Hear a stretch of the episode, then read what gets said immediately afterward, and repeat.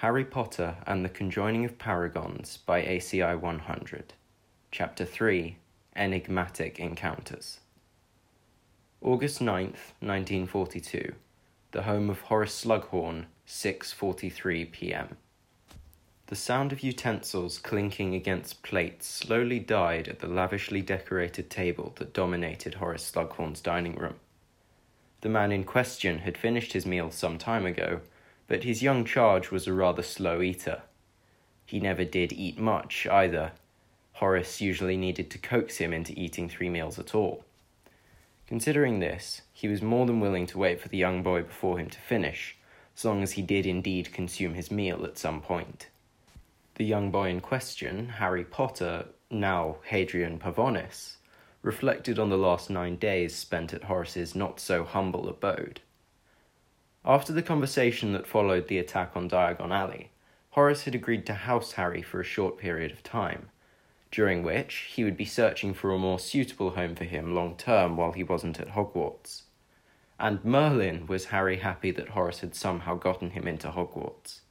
He had no idea how the man had done it, all he knew was that his Hadrian Pavonis alias was now a full blown identity that could withstand a thorough legal investigation.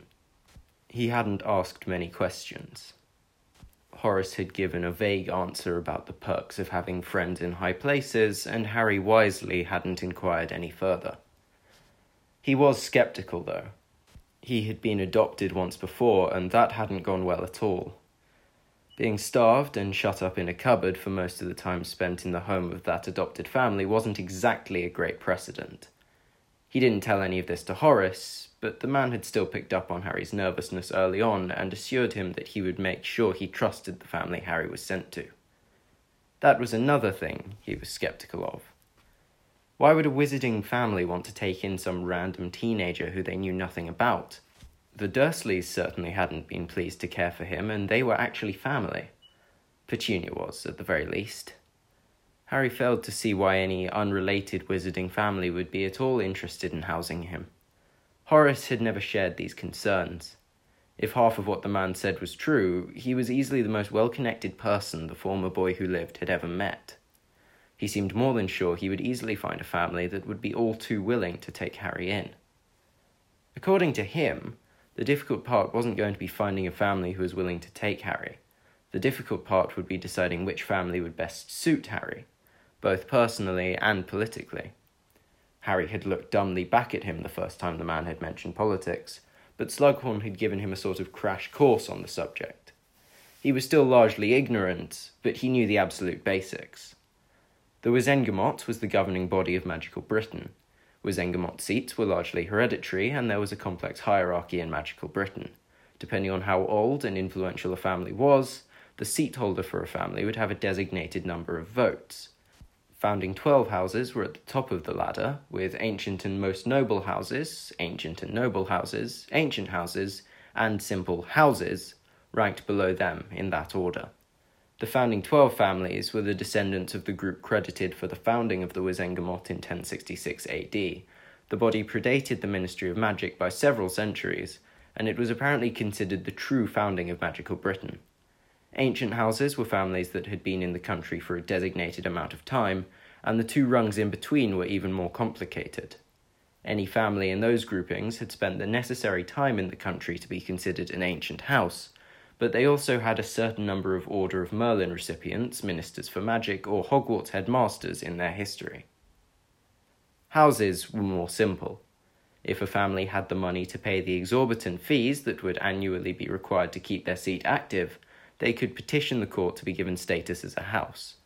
The petitioning was really just a formality. It almost never failed to pass, since the Wizengamot wasn't exactly shy about collecting more galleons. Harry had also learnt that the Wizengamot was divided into factions, much like most Muggle nations. He'd heard Vernon say something one time about how people were always going to divide into factions when given the opportunity. It was apparently in their nature, at least speaking in political terms. Harry had no idea whether or not that was actually true, since he hadn't known a damn thing about politics before arriving here, but he supposed the Wizards of Britain were evidence supporting his uncle's argument. The next major component of the Wizengamot was fairly simple although Horace had heavily stressed to Harry that he shouldn't just look at the common, uneducated summary. That summary was that there were three factions the Liberals, the Neutrals, and the Conservatives. Respectively, they were viewed by many as the light, the grey, and the dark. Horace encouraged Harry to look deeper into the matter. He said that such black and white characterizations were foolish and that they only hold a tiny bit of the complex story. Harry was going to stay out of it for the time being, but if it ever became necessary to know more, Horace had given him a book on the matter, and one on etiquette. Merlin. Horace had drilled etiquette into him like no other. He implored Harry to continue the practices and progression while at his new family's home over the summer, and he stressed not only how important it would be at Hogwarts, but also that he would likely still be rather far behind his peers. Harry wondered how different Hogwarts was now as opposed to his own time. He couldn't remember any of that being overly relevant, though perhaps it was a Gryffindor thing. Slughorn was the head of Slytherin House, after all, something that had made Harry more than a little suspicious of the man early in their relationship. Since arriving at his home, though, Harry had grown to appreciate Horace greatly, and it forced him to somewhat rethink his narrow minded beliefs surrounding their Hogwarts house system. Perhaps it wasn't quite as black and white as he had always imagined. Perhaps his dealings with Slytherins like Malfoy, his stooges, Parkinson, and the Quidditch team had been the exceptions, not the norm. The thought of his own reality sent a sharp pang of sadness through Harry ripping vigorously through his stomach and clawing viciously at his chest. Merlin, had he ever botched his former reality? He would have to make a very conscious effort not to do that this time around. He only hoped that all of this extra nonsense Horace was t- forcing him to do would be conducive to this goal. He needed to be better. He had mostly accepted the fact that his timeline was lost and he would never get it back. That didn't mean he liked it, nor that he was okay with it, but he had very begrudgingly accepted it. In a warped, twisted sense, he was almost grateful for the reset. Looking into Hermione's and Sirius's unseeing stares had been far too much. He had intuitively known no matter what he did, he would be unable to change that most unfortunate event. After a ridiculous amount of reflection over the past nine days, Harry had realized that a reality in which he had to suffer the consequences of that fateful night wasn't a reality he would look forward to living in. Not that he was grateful for being thrown fifty years back in time. He was going to miss much from the world he knew. Ron, for example, would be a loss he mourned, probably for the rest of his life. And there were other things he would miss as well. The exhilarating thrill of victory alongside his Gryffindor teammates, who would likely have been his lifelong friends he would miss summers at the burrow and the smell of the polish he ritually applied to his firebolt. He would greatly miss the feel of his invisibility cloak, its liquid like texture flowing effortlessly down his skin, consuming him in an impenetrable current of protection. But Hermione and Sirius, their losses had very nearly broken him. He had realized some time ago that if not for the exceptional circumstances that had seen him thrown headlong into the past, it might well have driven him to madness. None of this was to say he was over being thrown back in time. He still dreamt horrible dreams about the future that could have been. He saw horrible visions every time he closed his eyes. Visions of a resurrected Voldemort running roughshod over all his friends, whispering to Harry that he and he alone could have prevented it. He saw Professor Dumbledore's broken body fall from the astronomy tower he saw Professor Lupin fall to a purple blur of a spell, one that he did not rise from. He also saw the vision that had haunted him for most of the year, the vision that had served as his Dementor induced hellscape until he had finally and mercifully gotten a handle on the Patronus charm.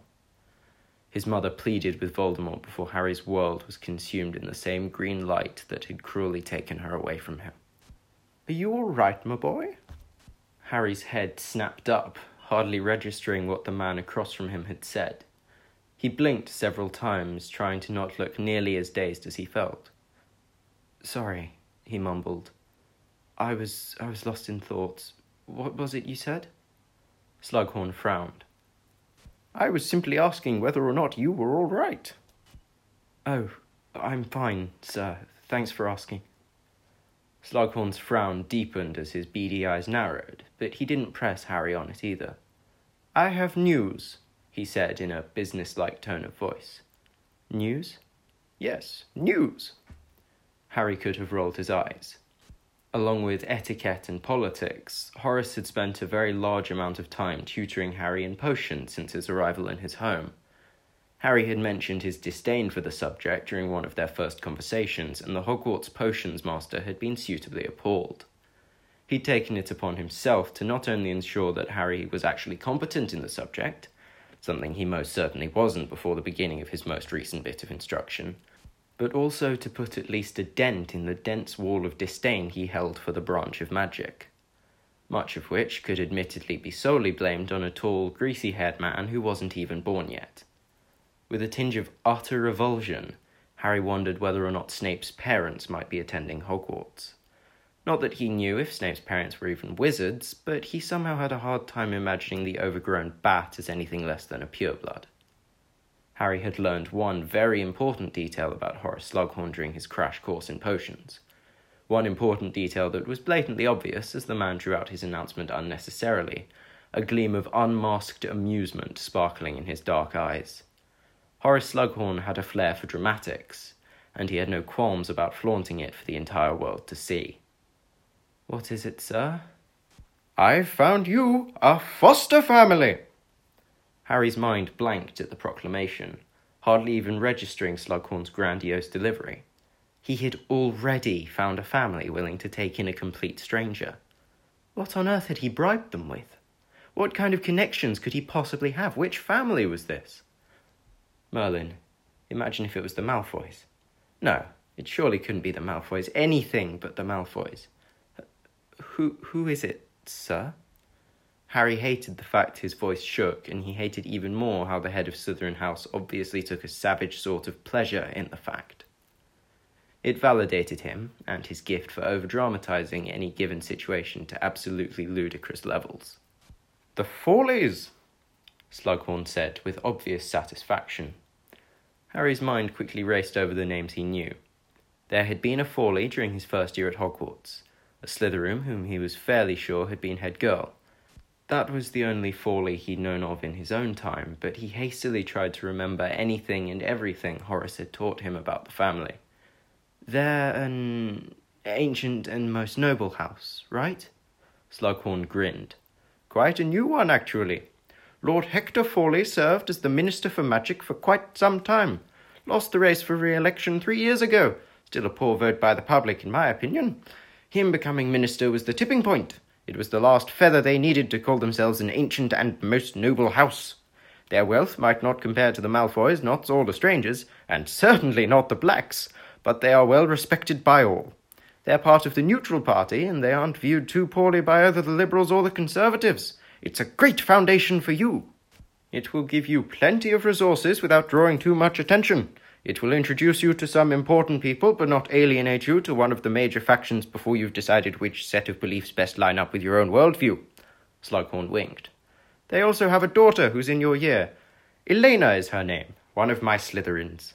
Quiet girl, but she's quite good at potions. Not a standout, but consistently on point. I have a feeling the two of you would get on swimmingly.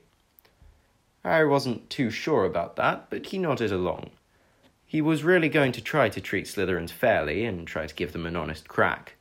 Not that he was going to ignore their track record. He hadn't exactly gotten on with them particularly well in the past. Or was it the future? Gah! This time. At least he wouldn't have to contend with being the boy who lived. And wasn't that the greatest thing about this new timeline?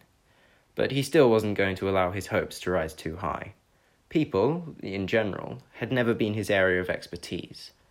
Not that he'd had many of those areas. Quidditch and maybe Defense Against the Dark Arts, he supposed, but that had really been it. He didn't say any of that to Horace. Doing so wouldn't be productive. From the very limited amount of reading he'd done, the neutrals didn't seem too bad. As long as it wasn't the Malfoys or a family of suitably comparable morality, he would have taken it. He had grown to trust Horace. Not absolutely by any stretch, but trust nonetheless. He was far more educated on the matter than Harry would likely ever be. He would defer to his judgment and hope beyond hope that Horace didn't lead him astray. Do you actually know them, sir? Not closely, but we chat at the odd Wizengamot meeting, and we have always had a positive relationship. They will treat you well. Harry nodded solemnly. He supposed he was going to live with the Fawleys. August 10th, 1942, a large home in the suburbs, 5:58 p.m. The night was warm and dry, and the summer breeze was faint, little more than a whisper across the prosperous green lands that stretched on for many miles. Except for this whispering, plus the occasional rustle of the trees it inspired, all was quiet. Until a loud crack disturbed the silence, and Harry Potter very nearly spilled the contents of his stomach. He fortunately managed to avoid that incident, for the rather vile looking sick would have completely ruined the picturesque image of tranquillity that his dry heaving had already somewhat fractured. Horace patted him hard on the back, and Harry nearly jumped out of his skin. He did not like being touched. After he regained his composure a minute or so later, he straightened up with some trepidation and cast his eyes around the land. The property he now stood directly in front of was mostly dominated by a very large house. It couldn't quite be called a manor, but house didn't seem entirely right either. The Dursleys, for all of their numerous faults, had been rather well off, but the tasteful structure laid out before Harry dwarfed Privet Drive completely. It would have effortlessly cast any home on the street into shadow and shame by its size and beauty, even if it would be unable to stand alongside many of the manors frequented by the most elite of magical Britain's politics. This was the second largest property owned by House Fawley, though only by a small margin. Their premier property, just barely larger than this one, was the home of Lord Fawley and former Minister for Magic Hector, along with his wife Helen. This place, the same place Harry would soon be calling home, was home to Hector's son, Marshall. Marshall's wife, Melody, also called it home, as did their daughter, Elena. Nice place, isn't it? Horace remarked, leisurely strolling up towards the front door. Wards would supposedly prevent them from doing that most of the time, but apparently not tonight. They must have been granted a pass or something. Harry hadn't known that wards were even a thing until Horace had educated him when discussing homes in the magical world. He still knew next to nothing about them, but he did at least now know that they existed, which he considered a drastic improvement from complete and total ignorance. Harry had also learned that most prestigious families had fairly impressive libraries. Horace had assumed that the Fawleys' main library would be located at their ancestral family home as opposed to this one, but he had said it was likely that a large portion of their collection was stored here, since the house was home to their family's youngest member. Harry really hoped this was true, and he hoped they would let him read those books if they were indeed there. He wasn't Hermione, by any means, but lately he had truly begun to realize exactly how far behind he was. It was actually quite terrifying. It is nice, yeah, admitted Harry, allowing his vivid eyes to roam cautiously over the property. Slughorn chuckled. Loosen up, my boy. Anybody worth anything in this country could tell exactly what you were thinking right about now. At least make them use legilimency. Harry paused in mid stride. Use what, sir? Slughorn suddenly looked rather tired as he rubbed at his temple. I shouldn't have said that. Put it out of your mind, dear boy. Not something I should be letting slip around students. Highly regulated magic, it is. When he had first arrived in the past, Harry would have easily been fooled. Now he wasn't sure. He was far from positive that Slughorn had just manipulated him, but he thought he might have. The look in his eyes hadn't been appropriate for the situation. It had almost looked as if though he was satisfied, as if he wanted Harry to look into legilimency. He supposed it didn't matter. He was definitely going to do that now, whether Slughorn liked it or not. Much of dinner with Horace and the Fawleys was more awkward than Harry would have liked. There wasn't any one thing that made it awkward, aside from the obvious. He just wasn't an overly social person. Meeting new people had always been difficult. Horace had admittedly been an exception, but it had been vaguely similar to the incident with Hermione and the troll back in first year. Escaping mortal peril alongside another person tended to forge a deep connection that was hard to quantify. Even then, Harry hadn't opened up beyond the absolute necessities for the most part, and he was still very cautious while in conversation with Slughorn. These Fawleys were completely new to the equation, and they hadn't had anything suitably exciting happen that quickly bonded them to Harry. All three of them were brunettes. Marshall had dark brown hair and sea green eyes. Melody possessed light brown hair with warm brown eyes. Elena, who was apparently in the same year as Harry, had soft features, pale skin, her mother's hair, and her father's eyes. Just as Horace had observed, she seemed quiet. She had scarcely said a word to Harry since he had arrived, although it wasn't exactly as though he could say much differently about himself. Hogwarts letters should be arriving soon, Marshall commented, glancing meaningfully in Slughorn's general direction. The man nodded, an obvious smile tugging at the corner of his lips. I dare say they'll arrive shortly, yes. Do you have a favourite class in school, Harry? asked Melody. Harry was immensely grateful the Fawleys weren't calling him Hadrian. They were an ancient and most noble house, and he hadn't been sure how stuck up they were going to be. He was thankful, though, for he wasn't entirely sure he would be able to resist the inevitably intoxicating urge to punch the first person to call him Hadrian in the face. Definitely defense against the dark arts, he replied. So long as Hogwarts is anything like Ilvermorny, that is. That was the story. He was a European born wizard who had spent much of his youth in America. His parents were initially British, hence his accent, but had raised him in America. In the last year, they had moved to Scandinavia for work, but both of them had died during a raid in Helsinki orchestrated by Grindelwald and his forces. That attack had actually happened, and there were enough unidentified victims that his story was viable. It was a good story, Harry thought. The only downside was that he'd needed to read up on his supposed school. Ilvermorny had four houses to compare to Hogwarts' four. The horned serpent represented the mind, and Harry liked to think of it as Ilvermorny's Ravenclaw. The sharper minds seemed to end up there, judging by what he had read. Wampus was the house associated with the body, and it was said to be the house of warriors. This seemed the most like Gryffindor to Harry, and it was the house Horace had chosen for him. He was supposedly going to be branding Harry as an extremely talented defense against the dark arts student who had shown aptitude on the battlefield, whatever the hell that meant. He hadn't questioned it. It was far easier not to. Pukwudgie was associated with the heart, and many of the healers who graduated Ilvermorny had come from that house. From what he had read, Pukwudgie seemed to be comparable to Hufflepuff in many ways. When first reading about the Ilvermorny houses, Harry had remarked that even the two ridiculous names, Hufflepuff and Pukwudgie, were equally comical. The house Harry thought he probably would have been sorted into had he actually attended Ilvermorny was the House of the Thunderbird. The house represented one's soul, and it was said to be the destination for adventurers. Judging by Harry's first three years of Hogwarts and his intense natural curiosity, that was most certainly where he thought he would have landed which was ironic because he guessed his previous groupings meant that this was Ilvermorny's version of Slytherin.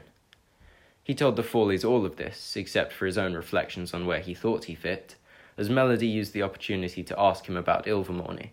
He had to try very hard not to look nervous, but Horace gently guided the topic of conversation away from that particular line of questioning. Which was good, as both Marshall and Melody were watching him very intently. Not that he could blame them, given the current set of circumstances. So was Elena, for that matter. She hadn't been, at first, but ever since Harry had mentioned his interest in defense against the dark arts, and particularly since Slughorn had gushed about his natural ability, she had watched him with obvious interest and blatant curiosity. It had been quite the shift from the shy, resigned looking girl before the comment. August 11th, 1942 the secondary library of the ancient and most noble house of Fawley, 8:47 a.m. Harry had lost track of time. He must have, for he could not remember the sun rising. When he'd first entered the spacious library, he wasn't sure how long ago, the sun was most certainly not up. The dinner had stretched on for quite some time. They had been served a three course meal, plus dessert, this might not have been the Fawleys' main property, but it was still staffed by a house elf.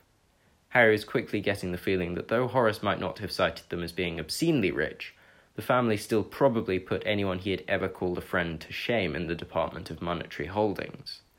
And Hermione's parents had both been dentists, so that was a fairly significant statement. When dinner had ended, Harry had been given a brief tour and was assigned a large room overlooking the lush green lawns. It was more space than he had ever imagined having, and he frankly had no idea what to do with any of it. especially now that he had no possessions aside from his wand and numerous clothes Horace had bought for him the day after he had landed in the past.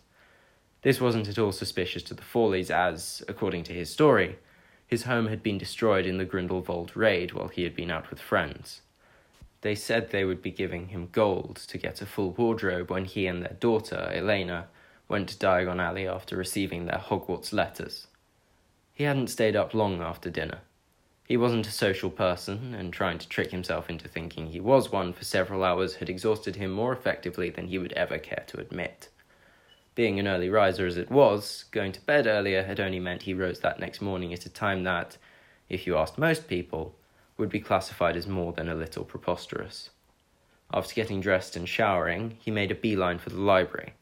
It had been his goal to do just that last night, but he had been entirely too fatigued to reliably absorb any new information. The room, containing numerous shelves, was spacious, if not admittedly jaw dropping. It paled in comparison to the Hogwarts library, though that was to be expected. Hermione had said more times than Harry could count in the three years he'd known her that more books were housed at Hogwarts than anywhere else in the country. This room wasn't anywhere close to being as large as the one in the fabled castle, but it did contain an extremely impressive collection of books, and it would more than keep Harry busy for the rest of the summer, even if he did nothing else but read. He had searched the shelves for some time before settling on a book on defensive magic. It was one he had never seen before, though he supposed that was hardly surprising. It wasn't exactly as though he had ever put a whole lot of time into extracurricular activities. Evidently, he had become more fixated on the book than he'd initially realized. When the soft clearing of a throat from nearby jolted him, drawing his attention away from the page in front of him, Harry winced and was forced to blink spots from his eyes as sunlight suddenly accosted him, streaming freely through the large window nearby. He hadn't even noticed that the sun had risen. Upon a brief glance up to the large clock on display, he realized that it was just past a quarter to nine. That meant he'd been in the library and taking notes for more than three hours. What are you reading? Elena's voice was very soft, but he noticed right away it wasn't timid. That was interesting, for he had pegged her as being quite shy when first meeting her last night. Just a book on defense, he answered, holding it up for her inspection. Her eyebrows knit together. You've gotten pretty far into it. Harry suddenly looked rather bashful. I've uh, been down here for a while. How long is a while? He shrugged. About three hours, give or take. He had to suppress a grin as the girl's eyes looked as though they might bulge out of her head in surprise. Three hours? she asked faintly. That means you were up before six. People say I get up ridiculously early and I never get out of bed before 7:30. I was actually up before 5. Harry had literally no reason for admitting this other than to see her reaction, but he thought it would likely be amusing enough to validate his lone justification. It didn't disappoint, and he found himself cracking up at the gobsmacked re- expression on her face. It was as though she had come to the unexpected revelation that she was looking at an alien with multiple heads and green skin. Given that he was from fifty plus years in the future, he supposed it wouldn't have been too far off, though he didn't think green skin would suit him. Something has to be wrong with you, muttered Elena. Her words had the odd effect of causing Harry to sober almost at once. Oh, if this naive girl only knew. You said you were interested in defense, right? The question caught him a bit off guard, but he recovered quickly enough.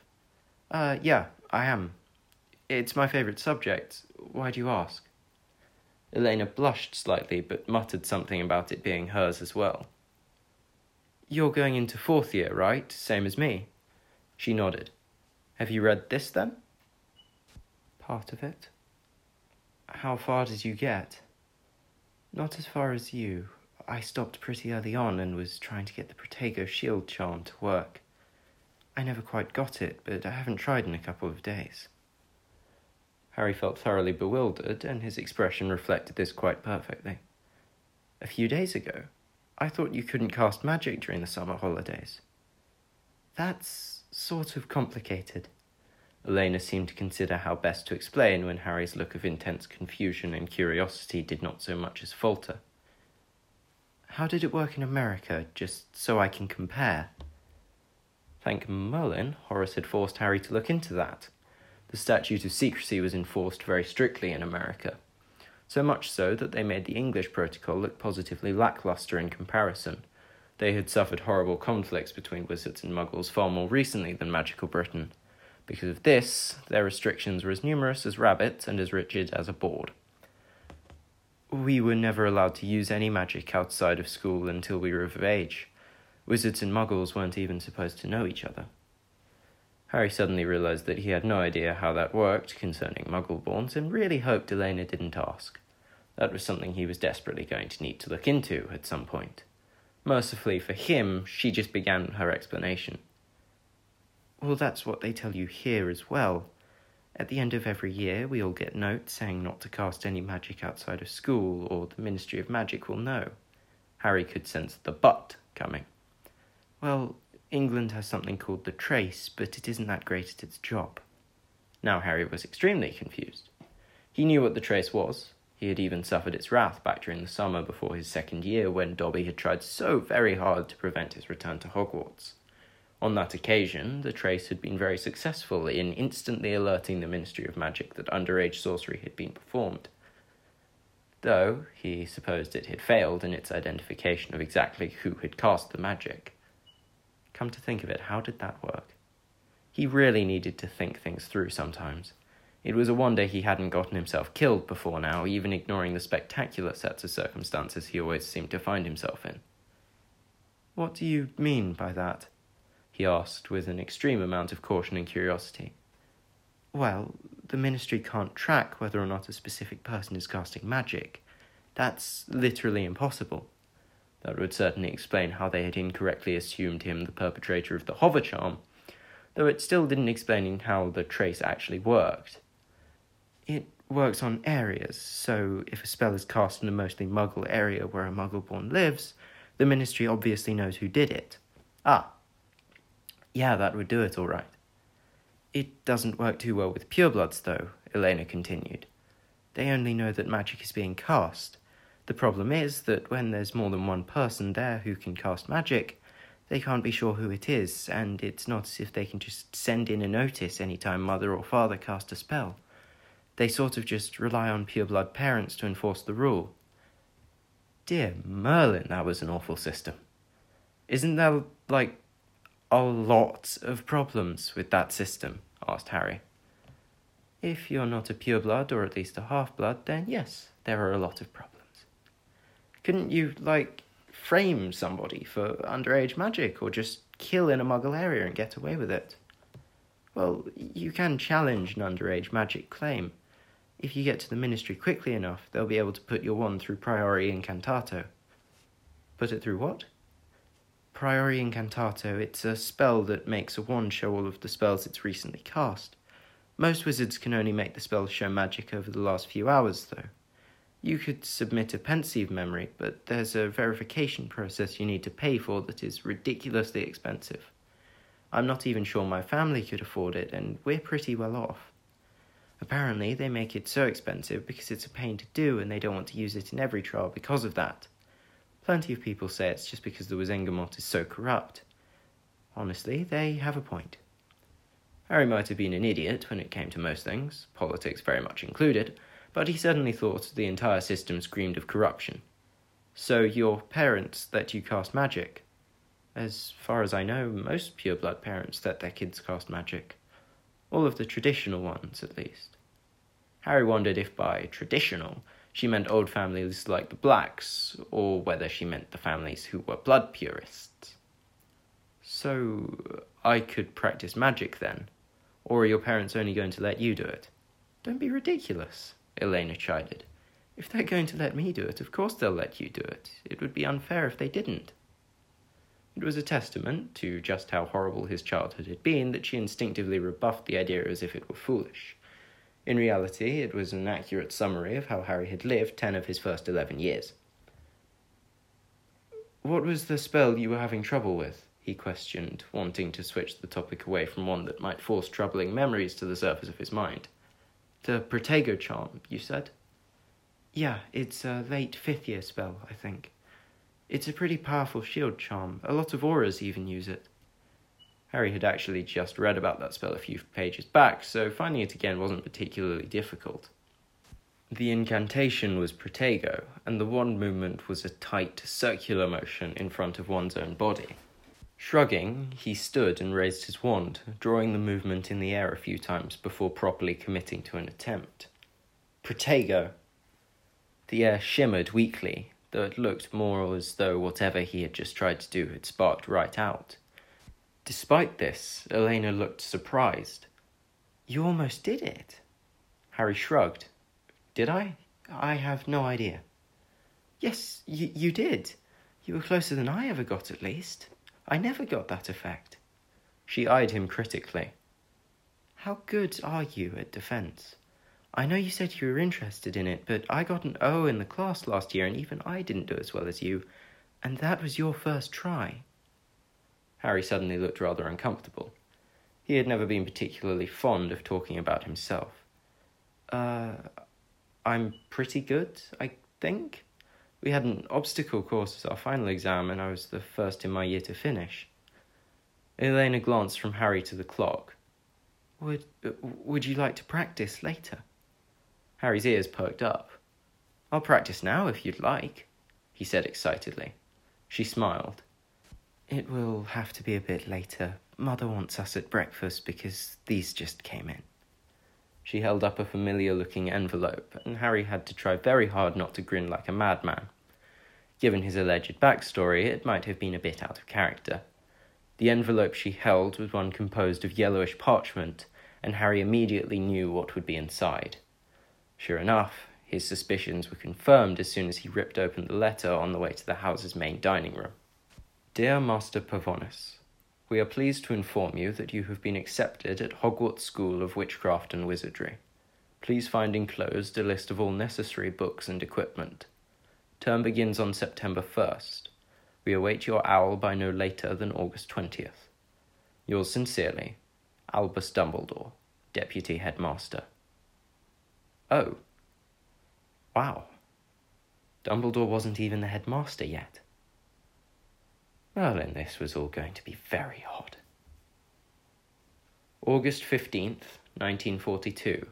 Diagon Alley, 2.53 p.m.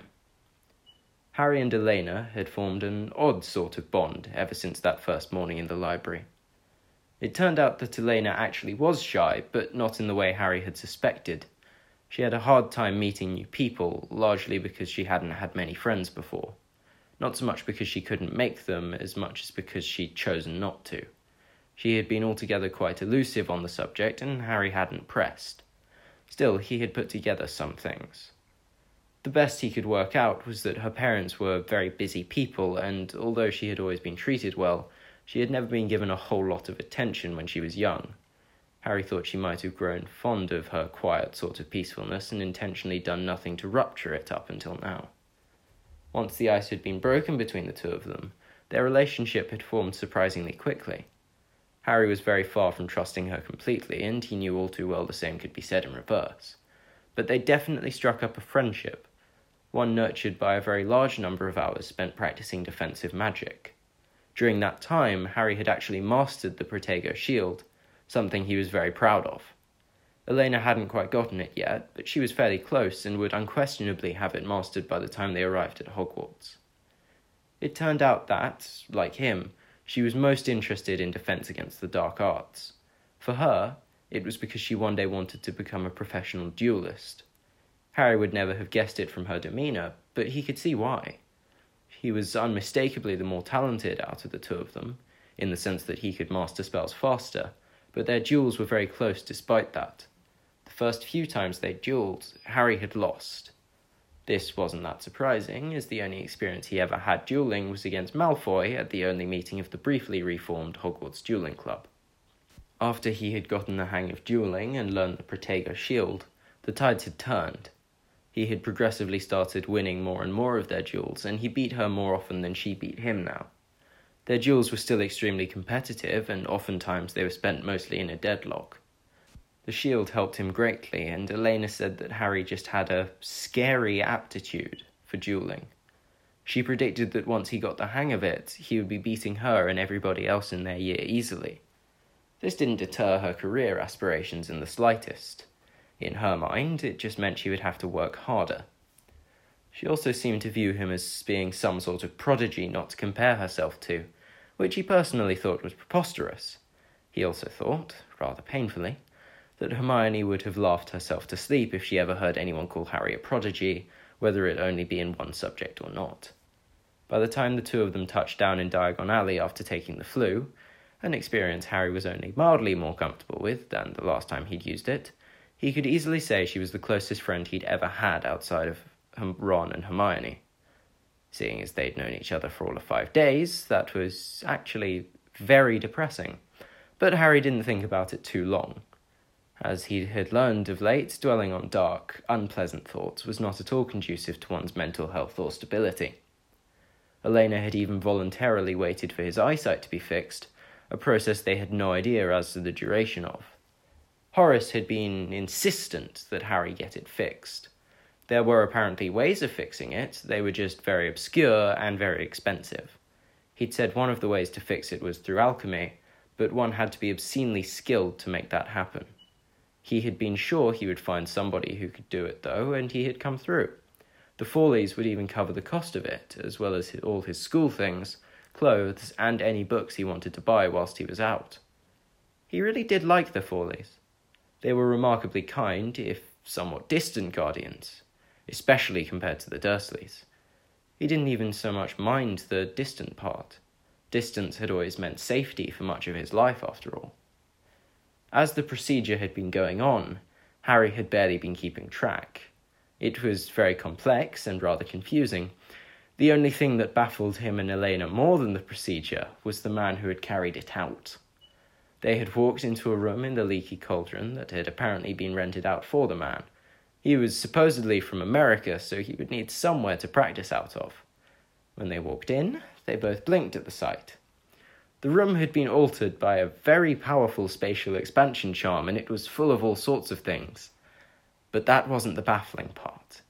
The baffling part was the man who stood in the middle of it, scratching his head as he mumbled to himself. Job fun, job, fun, job or fun. Hmm, money or freedom, money or freedom. Then he seemed to perk up. Ha! Oh, Reginald, you foolish man! You've been thinking about it all wrong. Money and freedom. Nobody will be able to contain you. Those idiots won't know what hit them if they try. Then he spotted Harry and Elena.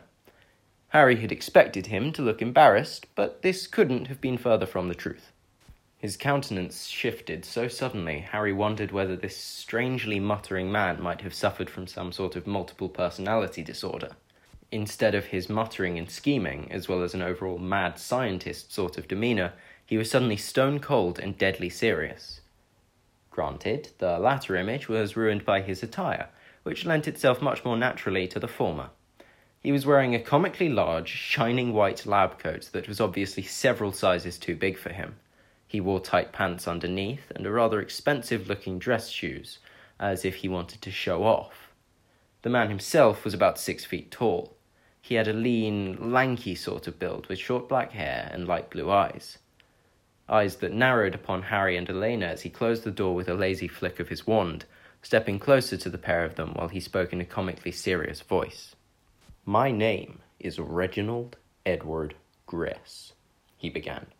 Your name is apparently Hadrian James Pavonis, which is completely and totally absurd. The man scoffed. Hadrian? What kind of name is Hadrian? Damn you, Brits, adding to the utter ridiculousness that has plagued our world. Honestly, Hadrian. He sounded as if the fact genuinely offended him, and Harry had to try very hard not to blush. This is exactly why this world would be so much better if everybody would just shut up and ask me for advice. We would be so much further ahead if people just started asking me for advice. He paused. I wasn't going anywhere with that, I just find the name Hadrian hilariously ridiculous. The man's posture suddenly stiffened as his attention refocused on Harry, as though he had spaced out and suddenly been brought back down to earth. Right, you, Hadrian James Pavonis, he chuckled. Hadrian, honestly, the idiocy of some people. He shook his head as if to clear it. Well, you, Hadrian, his lips twitched, but at least this time he didn't laugh, had the common sense to come to me for help. So I shall prove the validity of my ramblings by making all of your problems disappear. He snapped his fingers theatrically before suddenly looking puzzled. That is, of course, as soon as you tell me why it is you're here. It seemed to have slipped my mind. Right piece of work he was, huh? Harry asked as he and Elena once more circled back to the enigmatic Reginald Edward Gress in a conversation several hours later. They had just exited Flourish and Blotts. Harry now also had a new trunk that was enchanted to hold far more on the inside than the out, but to still be feather light. It wasn't obscenely spacious inside. You couldn't live in it or any such nonsense, but it did hold a lot of things. Thankfully, books were one of them, because he had bought a lot of books. He had been a bit reluctant to spend the Fawleys' money, but he really wanted books, and Elena's coaxing had been really convincing. He was something, Elena noted. I have no idea what that thing was, and I sort of hope we never see it again, but he did at least fix your eyes. Yeah, Harry said, running a hand over his face. He was still in complete and utter awe that he could now see the world around him without his glasses, even more so by the fact it seemed sharper now than ever before. And still, he was even more shocked that the person who'd cured it seemed to be some sort of lunatic in a lab coat who had truly turned out to be every bit the mad scientist he appeared as. What's next? asked Harry. Madame Malkin's, answered Elena. I've grown a bit over the summer and need new robes, and you pretty much need a full wardrobe. We'll get you an owl after that. The family one is used by my grandfather, so I have a personal one. There's really no reason why you shouldn't have an owl of your own. I'm sure mother and father won't mind. You're positive of that, right? They've already spent a lot of money on me, and I would hate to make them upset. Elena gave him an odd yet exasperated look. Honestly, Harry, it will be fine. I have no idea why you're so paranoid. It's like you expect them to curse you for the smallest things. Oh, if only she knew. The cynical part of him wanted to spout out exactly why he thought that and see her reaction. The other, more rational 95% of his brain never wanted anyone to know about that, so he held his tongue. When they entered Madame Malkin's, they were greeted by the woman whom Harry thought likely owned the shop. She wasn't the same one as the woman he had met in his timeline. Anything I can help you with, dears? He needs to be fitted for Hogwarts robes, Elena told the woman without preamble. I need new robes too, but I have my measurements already. I'll just browse while he gets fitted, if that's okay. She sounded rather unsure near the end, which didn't surprise Harry. She did not like talking to strangers. In the short time she'd known Harry, though, she had learned he detested it far more. Where she disliked it and found it mildly unpleasant, she could tell it's made him nervous and uncomfortable, so she had taken the metaphorical bludger for him on this one. Of course, dear, the woman replied. Just do let us know if you find anything you'd like to take with you. We'll get this one sorted out in no time. Follow me, dear. Another student is being fitted for new robes as we speak. Indeed, there was, as Harry saw when he stepped up on the stool next to her. She was a very tall girl with pale, perfect skin, long, straight dark hair, and dark blue eyes. Not a hair seemed out of place on her head, and her countenance was completely and totally blank before he stepped up beside her, at which point he realized just how tall she was, and suddenly hoped she was a lot older than him. She was taller than any girl he'd seen at Hogwarts, and the difference between the two of them was rather embarrassing. Are you a Hogwarts student? Even her voice seemed perfect. Was she just a robot? She had no obvious flaws whatsoever. Seriously, there wasn't a blemish nor a hair out of place. Even her robes looked pristine. Her voice was smooth and soft, and it seemed to have a naturally cool undertone. Despite this, it was perfectly modulated and conveyed the perfectly appropriate amount of polite interest. It still somehow sent a shiver up Harry's spine, even if he didn't quite know why. It took him a minute to remember she had asked him a question, but he hastened to answer once he did so. Uh, yeah, Hogwarts. You? She nodded slightly. I go to Hogwarts, yes. I'm a fifth year student. How about you? I'm going into my fourth year. She tilted her head, obviously wanting a better look at him. He shuddered. Her eyes seemed to be x raying him in a way not even Snape's had been capable of. They were as calculating as they were intense, and Harry instinctively looked away from them. I don't believe we've ever met, the girl said slowly. I have a rather good memory, and I don't remember ever seeing you at Hogwarts. This is my first year at Hogwarts, Harry explained quickly, supposing this was as good a time as any to begin rehearsing this explanation. I went to school at Ilvermorny in America. My parents were born in Britain but did a lot of travelling for work. We ended up back in Europe, but they didn't make it out of a raid. The older girl's expression softened, and those eyes suddenly looked a lot more compassionate than calculating. I'm sorry to hear that, she said, and she truly did sound it. Was it a muggle or magical raid, if you don't mind me asking? Magical, said Harry, noticing how the woman fitting his robe seemed to tense at the confession. Hardly a surprise after Grindelwald's forces had terrorized the alley barely more than two weeks ago. Why do you ask? This was similar to the conversation he shared with Draco two years ago in this establishment. Wait, was it 49 years in the future?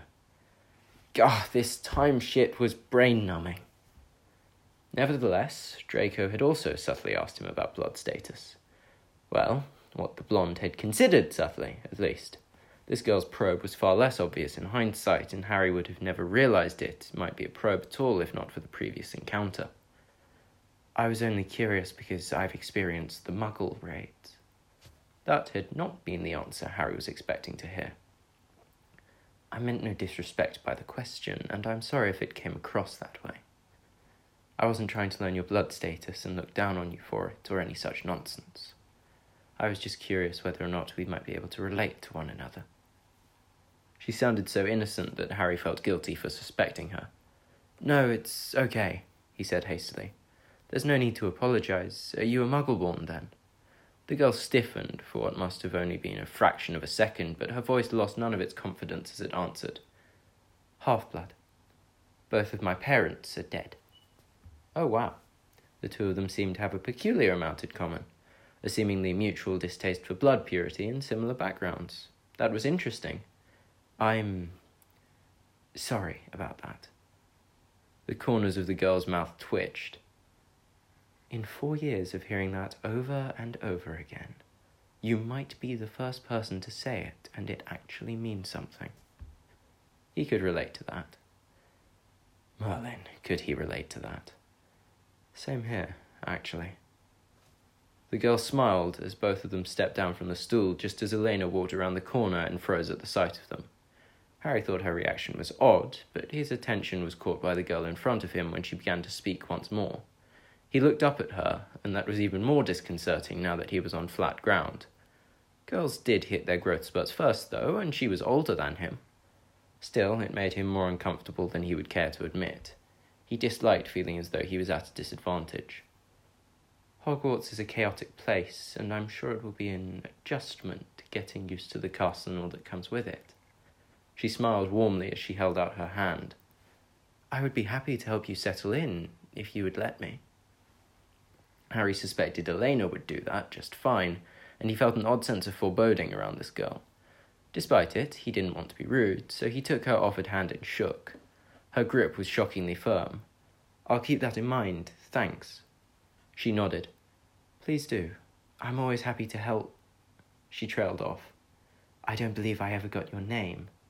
He had to try hard not to bite his lip. She was watching him much too carefully. Hadrian Pavonis he said through a sigh, remembering to his dismay the way Reginald Gress had ruthlessly mocked his name. If only he disagreed with the man, it would have bothered him slightly less. For the love of Merlin, though, just call me Harry. She laughed a soft, chilling laugh that seemed to be otherworldly in an odd sort of way as she finally released her vice like grip on his hand, much to his relief. Handshakes were manageable, but he didn't love being touched, and she hadn't released his appendage for quite some time. I'll keep it in mind, she quoted him. My name is Emily Riddle. It's a pleasure to meet you. Riddle. Oh. Fuck. What the fuck? What in the actual fuck? If he weren't in public, he likely would have allowed himself to give in to shock. In his current setting, he did everything he could not to look dumbstruck, but he wasn't sure to what degree, if any, he had succeeded. And who could blame him? Riddle, as in Tom Marvolo Riddle, otherwise known as the monster who would later become Lord Voldemort. Not necessarily, he supposed. Riddle wasn't a common name, but it wasn't too out there either. There could be more than one Riddle. After all, the Riddle he knew of was male. He was also pale, dark haired, and obscenely tall for his age, at least when they'd met in the Chamber of Secrets. This reality also seemed to mirror his own in many ways, with small, subtle changes. Could this be one of them? Could this be the female version of Tom Riddle? It had to be. He just had that feeling. There were so many other possibilities, but they were similar both in appearance and mannerisms.